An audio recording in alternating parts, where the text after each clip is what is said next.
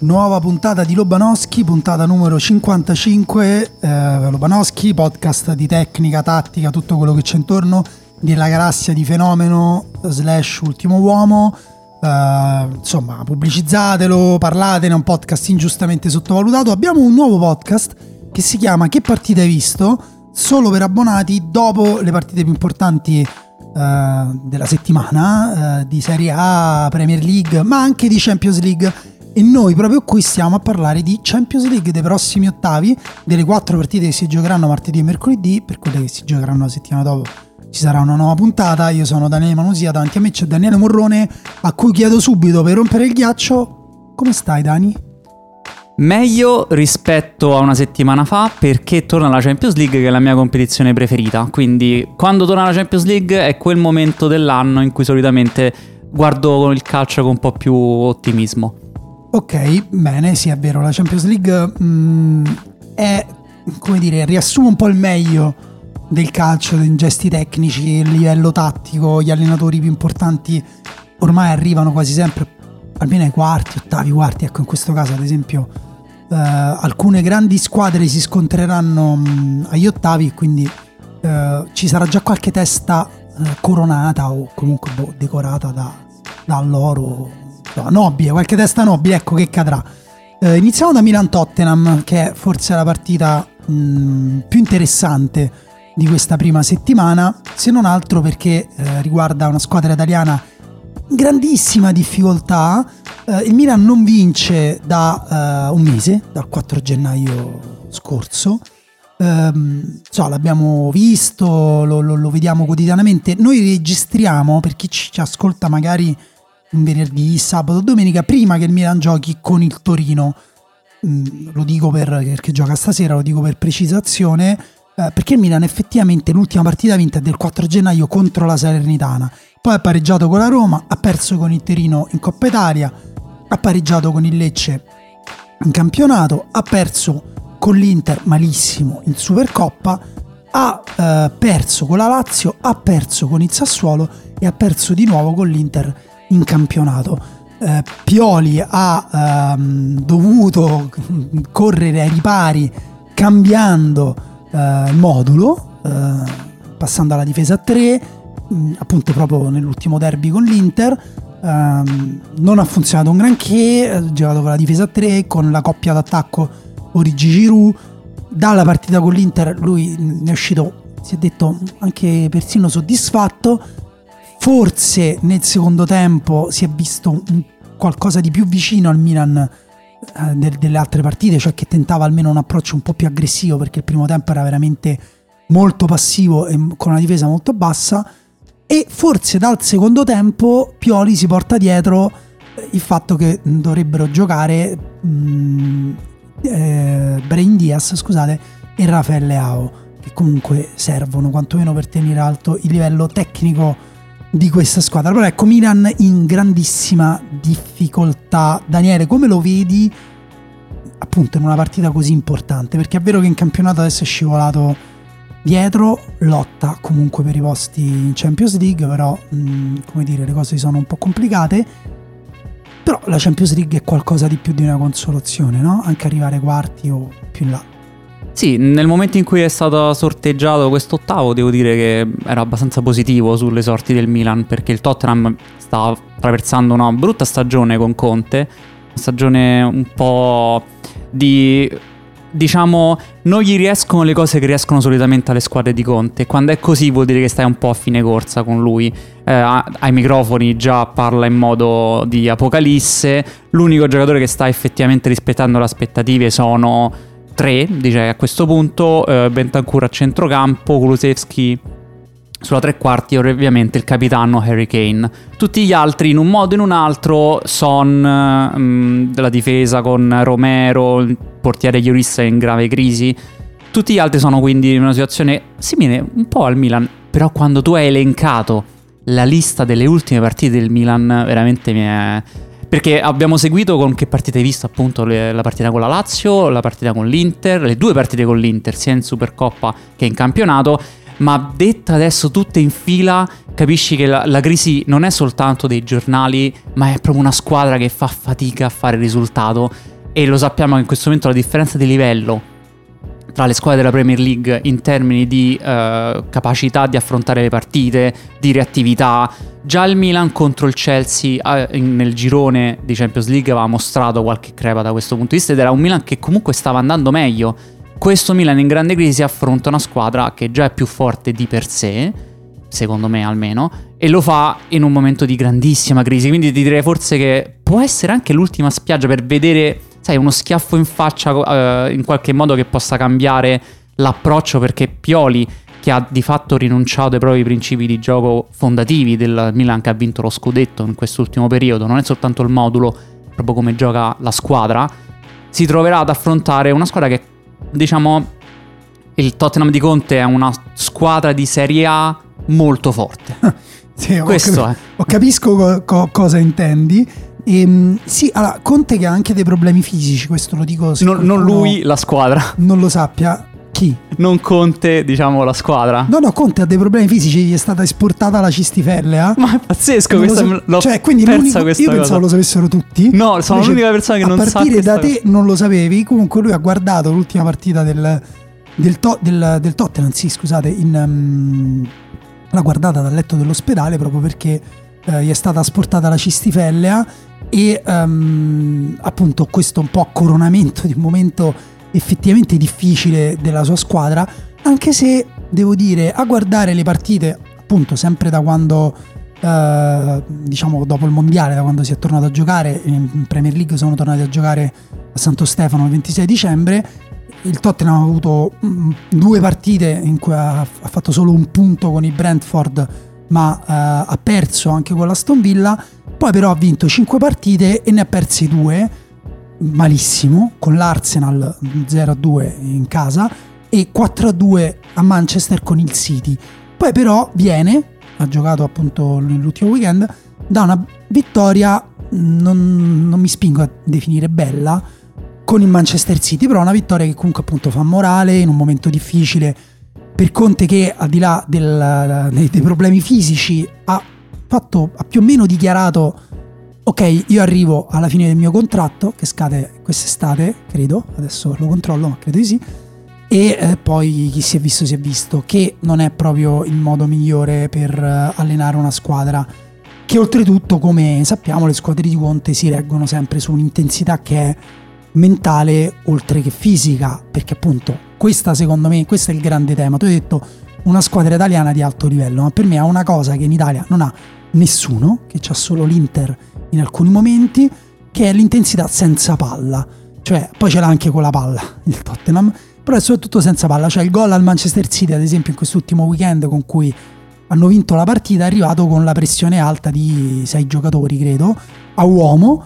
Uh, hanno spinto il City che ha un'uscita palla dalla difesa infinitamente migliore a quella del Milan, anche se forse un po' ostinata in quel caso, perché forse appunto quello era uno di quei casi in cui la palla poteva essere buttata lontano.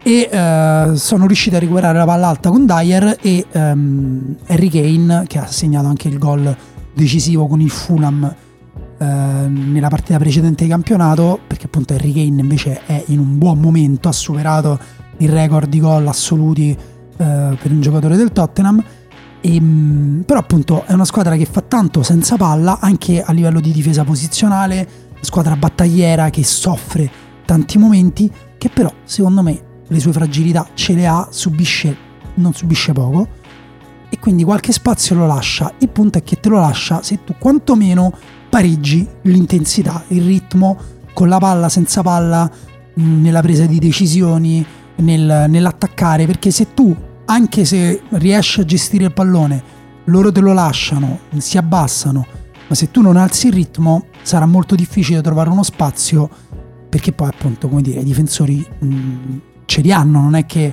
hanno difficoltà tecniche individuali nel difendere, hanno difficoltà perché è una squadra disunita che, che, che difende in campo largo, lungo, perdono le distanze, marcano a uomo, però sbagliano le scalate in alcuni casi. Eh? Però se tu, mm, come dire, gli lasci il tempo di organizzarsi, di, eh, mm, difficilmente secondo me li metti in difficoltà. Sì, mm, a me veniva in mente la migliore Atalanta di Gasperini con giocatori più forti. Questa mi è venuta in mente con il Tottenham. Cioè è una squadra che eh, dal punto di vista dell'intensità, ma anche dal punto di vista dell'organizzazione del pressing di altissimo livello, marcature spesso a uomo e poi giocatori veramente fortissimi come Sonna, nonostante sia la sua miglior non è la sua miglior stagione, ma comunque rimane uno che ti basta una palla buona in area di rigore e va, va magari a trovare il gol. E in queste partite succedono queste cose, soprattutto contro il Milan. E poi, vabbè, Harry Kane hai detto tu giustamente, in un momento incredibile della sua carriera perché sta coronando tutto quanto quello che poi a livello di squadra non è riuscito a raggiungere con il Tottenham a livello personale, cioè sta raggiungendo i record in uh, il miglior marcatore di sempre, probabilmente quindi il miglior giocatore della storia del Tottenham, verrà ricordato forse così che possiamo immaginarci che per una squadra che non ha vinto tanto nella sua storia ma che comunque ha partecipato a grandissime cose e non è, non è una cosa da poco. Sì, Tottenham tra l'altro che appunto in una stagione in cui non è... Mh mm, appunto sta lottando e per il momento è fuori sì. dal, da un posto per... in Champions con l'outsider del Newcastle. Magari alla fine ci rientrerà. Anche la sua qualificazione in Champions è stata um, faticosa. Vi Posso dire immeritata la qualificazione perché la partita decisiva contro l'Olympic Marsiglia che doveva vincere per qualificarsi, il Tottenham gioca peggio dell'Olympic di Marsiglia e rischiava di non qualificarsi fino a quando non ha fatto il gol. Sì, c'è stata, forse ve la ricordate, la partita ancora precedente, la penultima con lo Sporting Club eh, di Lisbona in cui hanno segnato il gol del 2-1, gli è stato annullato sì. dal VAR decisione assurda. Io ci ho scritto un pezzo su quella partita che si è giocata in contemporanea con quell'altra partita assurda di Atletico Madrid. Adesso non ricordo eh, con chi giocava l'Atletico Madrid, ma anche lì insomma decisioni del VAR un po' eh, complicate. Però anche lì appunto il Tottenham che mm, sembrava in un, già in una situazione estrema, già drammatica nella stagione, quando invece appunto era un gruppo in cui poi alla fine si è qualificato come primo, ma avrebbe dovuto farlo con molto più agio. Quindi, diciamo, per me qualche margine per il Milan lo lascerei al netto della situazione terribile che abbiamo descritto per il Milan, che è senza senza adesso come adesso senza speranza. Poi la speranza la dovranno trovare a partire da stasera nella partita col Torino ma anche nella partita con il Tottenham. Io ho un grande dubbio che il modulo con la difesa a 3, che per Pioli dà più garanzie in fase difensiva e che lui vorrebbe che gestisse il pallone con un uomo in più, possa effettivamente garantirgli di eh, poter giocare a ritmi bassi contro il Tottenham. Io penso che se non vai con il Tottenham col coltello tra i denti rischi di finire male se c'è un giocatore che devi recuperare da qua alla partita con il Tottenham è Leao perché giocarsi con un campo largo Origi eh, e Giroud una partita contro il Tottenham mi sembra una follia proprio detto in modo tranquillo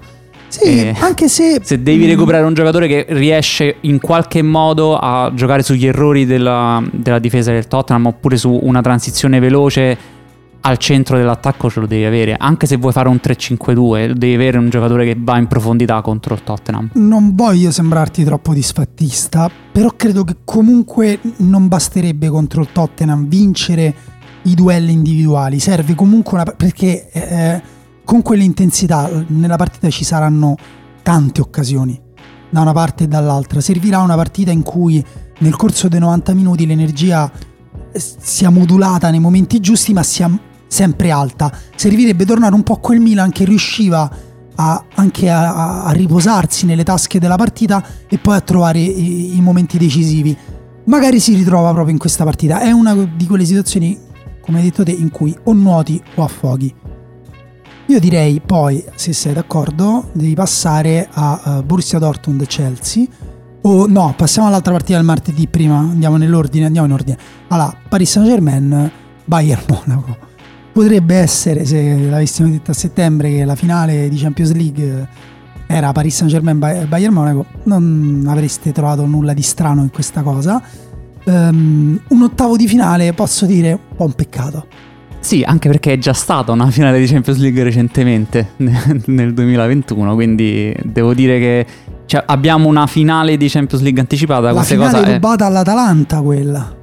No, vabbè, adesso non esatto. L'hai detto tu, questa cosa non l'ho detta io e non è la versione ufficiale del podcast Lobanowski. va bene, ti dissoci sì. da, da, da, da, me, va bene. Parlami, parlami, di questo per Saint Germain che io non ho seguito perché seguo per scelta personale unicamente nelle partite di Champions League e quindi l'ultima partita che ho visto era nel girone di Champions League. Allora, ovviamente il Paris Saint Germain quando non, non, vince in campionato o nelle coppe nazionali se ne parla subito, o anche in Champions in realtà.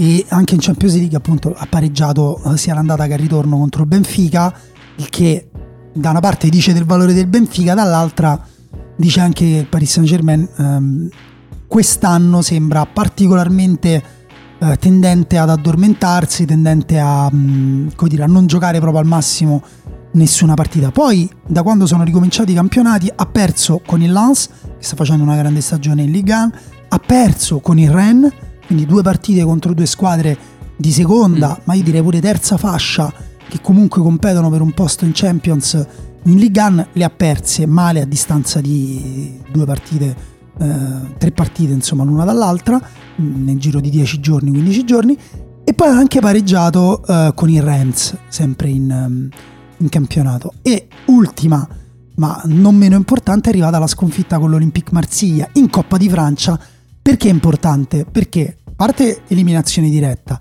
quindi il Paris Saint Germain diciamo o vince la Champions oppure per ora uh, gli resta solo il campionato che comunque è sempre poco per il Paris Saint Germain. È vero che in campionato ha un vantaggio sempre sul Marsiglia e sull'Ans che stanno a pari merito di eh, 8 punti, quindi abbastanza tranquillo anche perché appunto non è che le altre le vinceranno tutte, però essere stato eliminato in Coppa di Francia dall'Olympique Marsiglia, oltretutto eliminato bene perché l'Olympique Marsiglia ha giocato bene una partita ad alta intensità, in cui ha vinto tutti i duelli, in cui quando si è trattato anche di difendere ha messo Paris Saint Germain di fronte ai propri limiti creativi. C'è stata la fine della partita, quella in cui fondamentalmente il giocatore più pericoloso, l'unico giocatore pericoloso del Paris Saint Germain era Sergio Ramos, che aveva già segnato il gol del momentaneo, eh, oddio non ricordo se uno pari 2-1, di testa su angolo. Eh, c'era metà Paris Saint Germain, cioè quello tecnico, quindi diciamo i, i difensori più Neymar, Messi, dietro i, i 9-10 giocatori dell'Olympique Marsiglia e 4-5 giocatori sulla linea difensiva, e mezzo nulla. Ed è, era, è stato abbastanza raccapricciante per, da, da, parte del Paris Saint Germain e Bayern Monaco la metterà di fronte a problemi anche simili perché l'intensità del Bayern Monaco è alta, non puoi permetterti di giocare appoggiandoti esclusivamente ai piedi dorati dei tuoi giocatori migliori, che sono tanti però non basta. Cioè è, è ufficiale. Se il, il Paris Saint Germain ha un senso da quando è stato preso dalla famiglia catariota è che ci ha insegnato che non basta avere quei giocatori là, non basta. Sì, del Bayern Monaco posso parlare perché l'ho visto anche tra l'altro dal vivo in questa Champions League quando ha battuto il Barcellona nella partita del girone con cui il Barcellona è andato in Europa League. È una squadra molto interessante quella di quest'anno perché Nagelsmann ci sta lavorando in modo diverso rispetto a quella della scorsa stagione. Ha iniziato di fatto con un 4-2-2-2 molto fluido in cui non aveva un attaccante centrale ma faceva ruotare i quattro giocatori offensivi che erano Sané, Mané, Müller Musiala. e Musiala ruotavano tra loro, ma soprattutto eh, i, i, cambi della, de, che facevano erano sempre concatenati, quindi un giocatore vedeva uno che si muoveva in una zona e lui lo seguiva e creava una situazione per cui bastava una palla persa e io l'ho visto dal vivo, il Bayern Monaco una volta che recupera il pallone con tre passaggi arriva in porta, perché hanno una capacità di leggere gli spazi, tutti questi giocatori sono molto veloci tra loro che praticamente non puoi chiudere gli occhi e già stanno in porta. Che succede? Dopo il mondiale ha trovato una situazione, forse ha, capito che voleva cambiare qualcosa, qualcosa non lo, convo- non lo, convinceva molto, ma si è visto un Bayern Monaco diverso, un Bayern Monaco più vicino diciamo ad un gioco di posizione un po' più ortodosso con l'aggiunta di Cancelo che è arrivato dal Manchester City, che è un'aggiunta importante perché è un giocatore tecnicamente sublime che ti permette di avere di fatto un... Uh, regista sulla fascia, perché lui gestisce i palloni e li smista con una precisione tecnica che non aveva fino a quel momento al Bayern Monaco. E questo ha permesso di fatto ad avere non più il 4-2-2-2 perché dargli completamente la fascia a Cancelo senza qualcuno che si muove davanti a lui è uno spreco perché gli dai un giocatore in più da dover superare e quindi è passato, io lo, lo direi una difesa a 3 perché Cancelo si alza molto con eh, invece Pavar e Delict che rimangono al centro e Alfonso Davis si alza molto meno e fa quasi il terzo di difesa mentre dall'altra parte Cancelo si alza Sì, molto. Parliamo anche di una squadra che tende a dominare le squadre avversarie in maniera così mh, decisiva che alla fine, come dire, stanno tutti negli ultimi 40 metri. Quando tu hai detto che il Paris Saint-Germain si spezza tra chi è tecnico e chi è invece difensivo e il centro del campo manca, se c'è una zona del campo che questo Bayern Monaco domina è il centro del campo. Sì. Tra Musiala, Kimmich, Thomas Müller che viene incontro, Goretzka che fa parte a bomba dalla seconda linea, la capacità che hanno di manipolare il centrocampo avversario è incredibile e soprattutto non perdono un duello individuale, perché che sia una palla sporca Goretzka te la va a toccare, eh, Kimmich eh, gestisce tutti quanti i palloni, Musiala come abbiamo visto già al mondiale la palla semplicemente non gliela togli perché ti supera e se tu fai come è successo nell'ultima partita del Wolfsburg hanno provato a tamponare le azioni di Musiala, lui è arrivato in porta con il pallone prendendolo al centrocampo superando sei giocatori. Sì, sì, sì, vabbè, Musiala è un giocatore incredibile, infatti mi, mi sentirei di, di consigliarlo per chi magari lo conosce poco, perché insomma magari l'ha visto in Germania, Spagna, al mondiale in cui tutti guardavano Petri e Gavi, in mezzo a Petri e Gavi letteralmente col pallone facendo una crochetta è passato Musiala, giocatore incredibile nello stretto, sembra giocare meglio spalle alla porta e pressato che quando a campo davanti ha un, un controllo e una sensibilità con entrambi i piedi perché poi lui è destro ma Sì.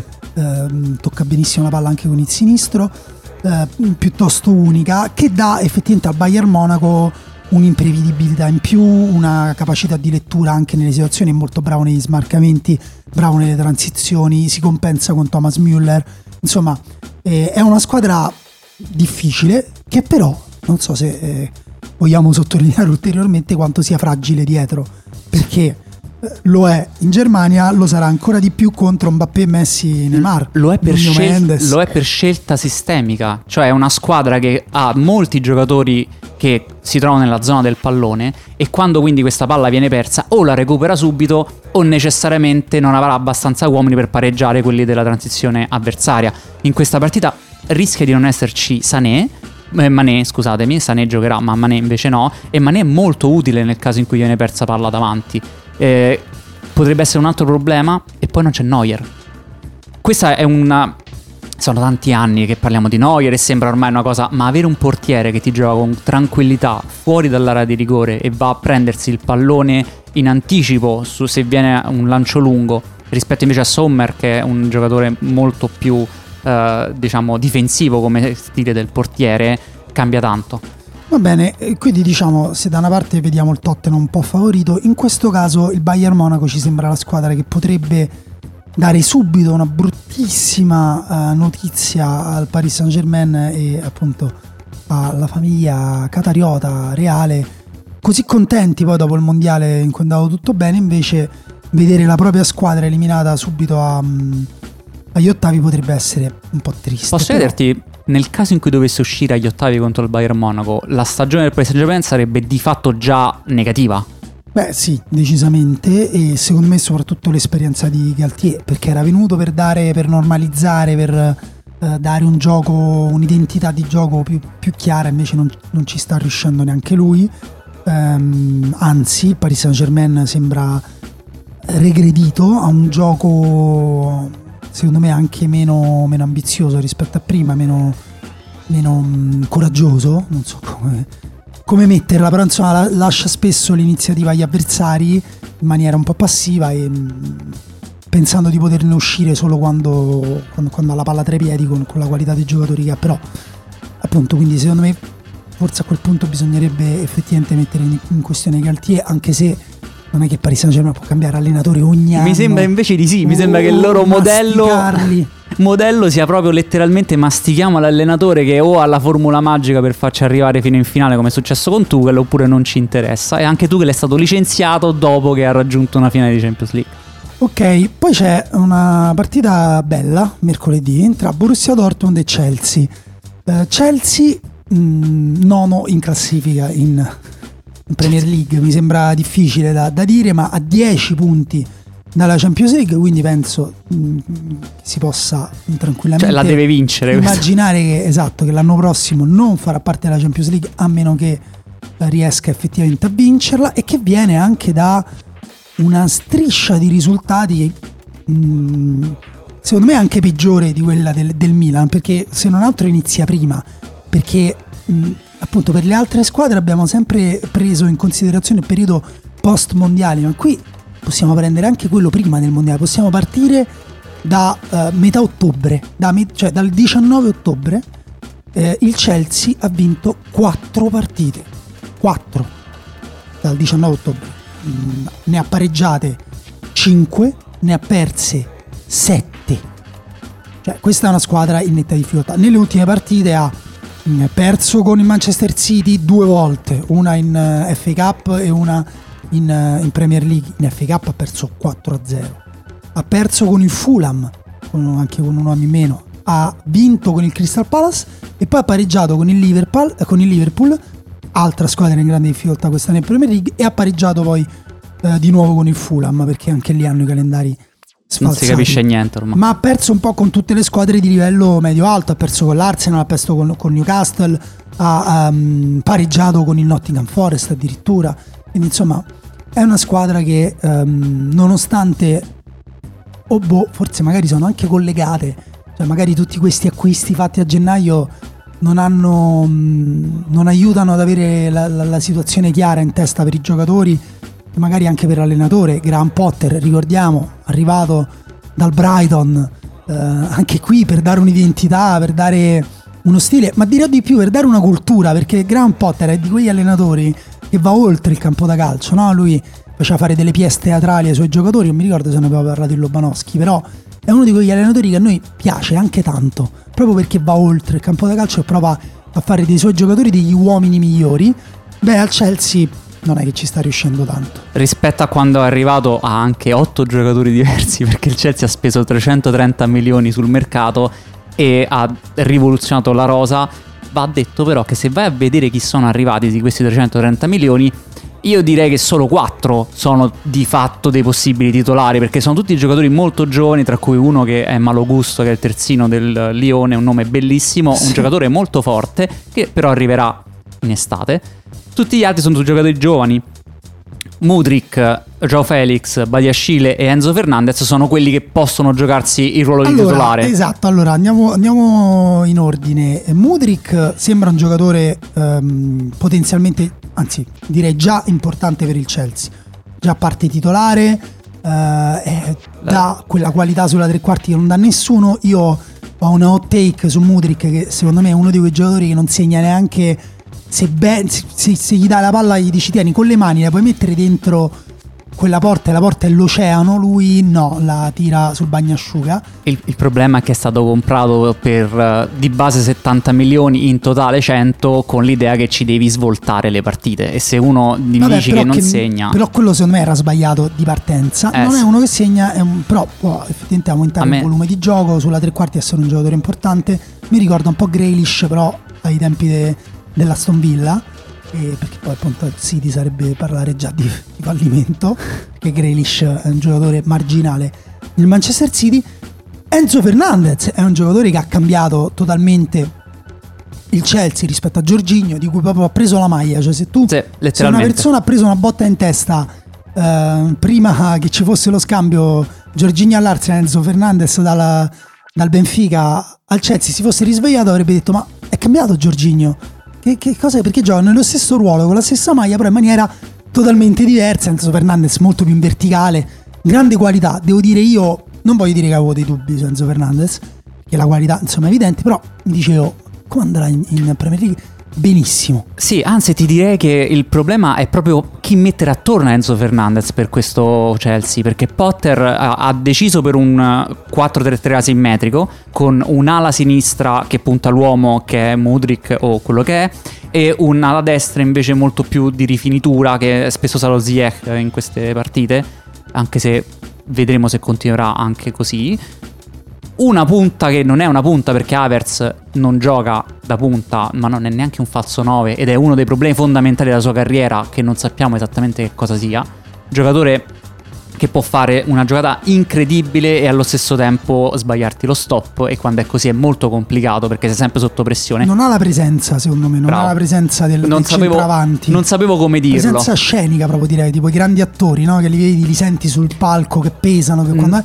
Lui a volte è leggero, a volte svanisce, non si fa vedere, oppure appunto come dici te, sbaglia il tocco anziché proteggerla con il corpo o magari prende una decisione troppo istintiva. E È una squadra molto istintiva. E comunque. dicevo, chi mette attorno a Enzo Fernandez? Perché in questo momento ci sono due mezzali dinamiche, Mount e Gallagher, due giocatori eh, che sono forse quelli con il livello più basso all'interno del- di, di quelli di cui stiamo parlando, perché sono giocatori di- dinamici, di movimento, anche intelligenti, ma po- spostano quello che possono spostare.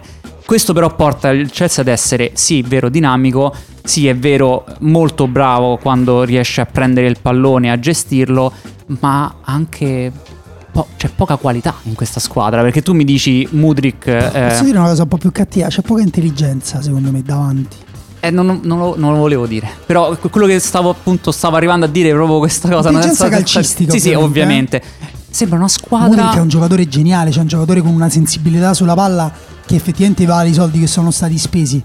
Però a livello di visione di gioco, di, ehm, di previsione dell'azione, di modo in cui uno influenza l'azione anche con un passaggio vicino che però cambia lato, cambia ritmo, è più, è più monocorde anche Mudrik, che è un po' il difetto di tutti gli altri, è un difetto di, eh, che ne so, di Sterling, è il difetto di Havertz, è il difetto un po' di Chukwueka, è un po' il difetto anche di Ziash che fa delle cose benissimo, però solo quelle cose. Sì, sì, sembra una squadra con giocatori presi singolarmente, pensandoli singolarmente, senza una visione d'insieme in cui oltre a dire sì, sono tutti under 23, tutti fortissimi, ma ci riesca a tirare fuori una squadra, un elemento unico che va tutta quanta nella stessa direzione, che è un po' invece quello che aveva fatto al contrario il Liverpool quando è- cresciuto e diventato il Liverpool com'è, spendendo comunque dei soldi, ma con l'idea di devo costruire un gruppo. Qui, in questo momento della, della stagione, Potter non ha in mano ancora un gruppo, ha in mano molti giocatori forti, ad esempio anche Joe Felix che nelle partite che ho visto al Chelsea, anche lui entra in campo e deve inventarsi la giocata perché se no... E lui potrebbe diventare sa- un pochino il giocatore che riesce ad influenzare la fase d'attacco un po' con delle doti da regista, Sì. ra- rallentando minimamente, eh, no- non sia mai provare a, a rallentare il gioco in Inghilterra. Però c'è un altro aspetto strano del Chelsea, che nella lista Champions mancano alcuni giocatori, come ad esempio Badi Ascile, che è stato titolare sempre da quando è arrivato e e per qualche ragione non, non è stato inserito nel- nella lista Champions, potevano inserire solo un numero limitato dei nuovi acquisti, non sono stati inseriti né lui né Madueke che ad esempio nell'ultima partita di campionato è entrato al posto di Mudrik, quindi quando qualcosa non va, eh, anche lì, come dire, è arrivato dal PSV anche lui nel mercato di gennaio e non, ehm, adesso non, non l'avrà a disposizione in Champions. Quindi c'è un lavoro sugli uomini di Potter che in questo momento sembra un po' all'inizio, cioè mh, per capire eh, For- chi usare, come usare, tranne appunto Enzo Fernandez che è arrivato e ha detto scusate questa, è la- questa squadra diventa mia e voi ne fate Anche perché ha i mezzi per farlo. Borussia Forse Dortmund però non abbiamo parlato di come sta il Borussia Dortmund che è in una buona, buona stagione Sì. possiamo spingerci a dire che è una buona stagione se vuoi dirmi che il Borussia Dortmund non è secondo in classifica perché è terzo e quindi questo non lo rende comunque una stagione ottimale, in generale in una buona fase Beh, della sua è stagione terzo sempre a tre punti Sempre dal Bayern Monaco primo a due dal secondo appunto all'Union Berlin che eh, loro stanno overperformando E, diciamo. e devo dire che nelle ultime due partite che ho visto eh, gioca bene questo Borussia Dortmund perché eh, contro il Bayer Leverkusen di Xabi Alonso ha giocato meglio e Bayer Leverkusen è una buona squadra e ha distrutto ha vinto 2-0 fuori casa Sì, e ha distrutto il Friburgo di Strike, che è un'ottima squadra, una di quelle squadre che tu quando vai ad affrontare devi sempre comunque prenderla con le pinze perché sa come, come giocarti contro e l'ha distrutto vincendo 5-1. Quindi sta veramente bene da questo punto di vista. È una squadra in cui è arrivato eh, un acquisto insperato, ma siamo molto contenti perché Haller è riuscito a superare il suo problema con Sì, non è un vero acquisto, sai, è arrivato quest'estate, però ha avuto il problema fatto del sì. tumore ai testicoli che sembra superato, anche questa è una bellissima storia che magari dà anche eh, energia, come dire, a, a- una squadra che comunque mh, non ha vissuto belle stagioni ultimamente, anche con Terzic mh, non è Non mi fa Non impazzire. siamo tornati No. a Borussia quella però ha qualche giocatore per me fighissimo. Io quando guardo i giocatori che hanno, a parte Bellingham che insomma magari avrete visto il numero che ha fatto nel- due partite fa sulla fascia uguale a un altro numero che ha fatto, insomma, giocatore creativo, di sostanza, forte fisicamente, continuo, con- continuo negli sforzi.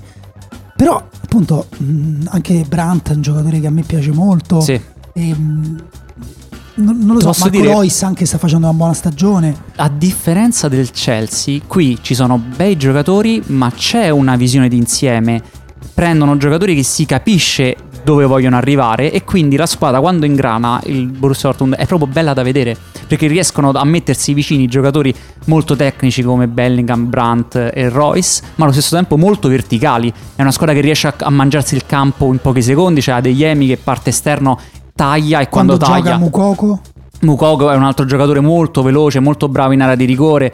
E poi il centrocampo con una sicurezza come Bellingham e accanto a Emre Can, che comunque è un giocatore sempre intelligente, può, può avere i suoi difetti, ma comunque sempre intelligente, che ti permette di avere una sicurezza davanti alla difesa, una difesa che sta migliorando e dove aveva bisogno di giocare insieme, perché eh, Su- Süle e Schottenberg sono due difensori peculiari che avevano bisogno di trovarsi. Si stanno trovando, la difesa è, è più alta rispetto a prima, sta funzionando molto bene. Quando gioca Guerrero è un altro di, di quei giocatori sempre belli da vedere. Guerrero che taglia verso il campo, gioca quasi da, da regista pure lui. È, è- è proprio... Poi sono Gu- una Guerrero, squadra... che magari voi conoscete col nome di Guerrero, Rafa Guerrero. Ah, Questo scusami, Lo perché- dico perché magari sta dicendo, ma chi è questo? È perché è nato e cresciuto... Terzino sinistro portoghese. È nato e sì. cresciuto in Francia, quindi lui si chiama Rafael Guerrero. Cioè Vabbè. lui stesso si chiama così, poi Guerreiro se preferite. Guerreiro, sì, magari in in Italia lo, lo conosciamo più così, però appunto è uno di quei terzini alla Cancelo che appunto aggiunge una- sostanza. Lui, tra l'altro, oltre a venire dentro al campo a fare da regista, ma anche molto bravo negli inserimenti offensivi. È una squadra che ha giocatori versatili che eh, Royce può giocare sulla tre quarti come allargarsi. Quando si allarga lui ha degli emi taglia. Allo stesso tempo Brandt viene a prendersi il pallone e cambia di gioco. Sì, eh, Royce È- sta giocando poco ultimamente, era partito benissimo con, eh, se non sbaglio, due gol e un assist nelle prime partite. Poi gioca a scampoli di partita. e la, la- la carriera, la carriera di Royce è, è nuovamente minata quindi, infortuni. sì, però Quando mm, gioca si vede. Esatto. E poi hanno trovato anche in Giovanni Reina un bel, un bel trequartista. Lui pare che sia molto complicato da giocarci accanto, però io Posso quando lo vedo... cosa? Bluff. Ecco, appunto. Basta. Pare questa Reina, non è a livello di Brandt. di Lobanowski, Non ok? è a livello di Io- Bellingham e Brandt. Io e te abbiamo un veto a puntata. Tu l'hai messo prima su. eh, qual era la cosa che hai detto? Io mi, mi dissocio. Eh, non ricordo, ma confermo Vabbè, quello che avevo detto. Io, sì. mi disso- io invece metto il veto su Gianno Reina. Quindi questo scontro tra, Bayer- eh, tra Borussia Dortmund e Chelsea, tra una squadra che si è trovata una squadra che si deve ancora trovare, è una bella partita perché effettivamente ci saranno bei giocatori in campo ed è molto più equilibrata rispetto a quello che può sembrare. Sì, il. Chelsea può- potrebbe anche essere in una di quelle stagioni in cui tanto vale puntare tutto sulla Champions e ehm, anche a livello di mentalità di, di squadra, non so come dire, trovarsi, magari Potter, non lo so, si Posso- inventa qualcosa. Posso Non dire un- una cosa grossa? Il miglior giocatore in campo ce l'avrà il Borussia Dortmund, che è Bellingham. Beh, eh, sì, anche a me. Tra l'altro il miglior giocatore, eh, mh, cioè il giocatore più amato dagli inglesi anche. Eh sì, l'unico giocatore che forse il Chelsea doveva effettivamente comprare tra tutti quanti questi che ha speso. Eh, oddio, Enzo una- Fernandez e Bellingham insieme forse troppo, dai. Dici troppo? eh? Neanche nella tua squadra, quella che hai fatto te dopo il mondiale, eh, ti sei permesso una cosa così ehm, smaccata. Allora, ultima partita che non guarderà nessuno, mh, Brugge e Benfica, però tra forse la squadra più sorprendente di questa Champions League, il Brugge, arrivato primo, cioè no, arrivato primo, scusate, è arrivato secondo dietro al Porto, però che aveva, aveva cominciato, se vi ricordate, il giro di Champions vincendo le prime tre partite e che comunque squadra che ha eliminato di fatto l'Atletico Madrid. Sì, non da poco. Tra l'altro il Brugge è una di quelle squadre che forse non la vedi, però quando la vedi dici sempre ma questi, questi giocano proprio bene. Eh, questi- posso chiederti una cosa Sì. sintattica o linguistica comunque, ma ehm, Brugge non è la squadra di Bruges, È la squadra di Bruges. quindi perché non lo chiamiamo Bruges? Perché Bruges lo chiamano i francesi, però è una squadra che si trova nella parte quella in cui parlano fiammingo e in fiammingo si dice Brugge. Vedi, ho fatto bene a chiedertelo perché tu mi hai dato una bella risposta. Contro il Porto, squadra che l'abbiamo vista contro la Juventus, di alto livello, squadra... Eh, Contro il Benfica. Eh, scusa... Ehm, Confermo che è di alto livello, ma è il Benfica. Eh, non mi uccidete, no, amici no. portoghesi all'ascolto. Stavo parlando del Benfica, ehm, perché Porto tutto era nel girone del Brugge, per quello mi sono confuso. Ma Benfica che abbiamo visto benissimo, ma a cui manca appunto il giocatore di cui abbiamo parlato poco fa, cioè Enzo Fernandez. Sì, quella è, una, è stata veramente una situazione particolare per i tifosi del Benfica perché sapevano che sarebbe arrivata questa offerta per portare via Enzo Fernandez, che era il miglior giocatore della squadra, ma non è arrivata fino all'ultimo momento del mercato in cui lui che aveva detto che sarebbe rimasto, poi alla fine non è rimasto.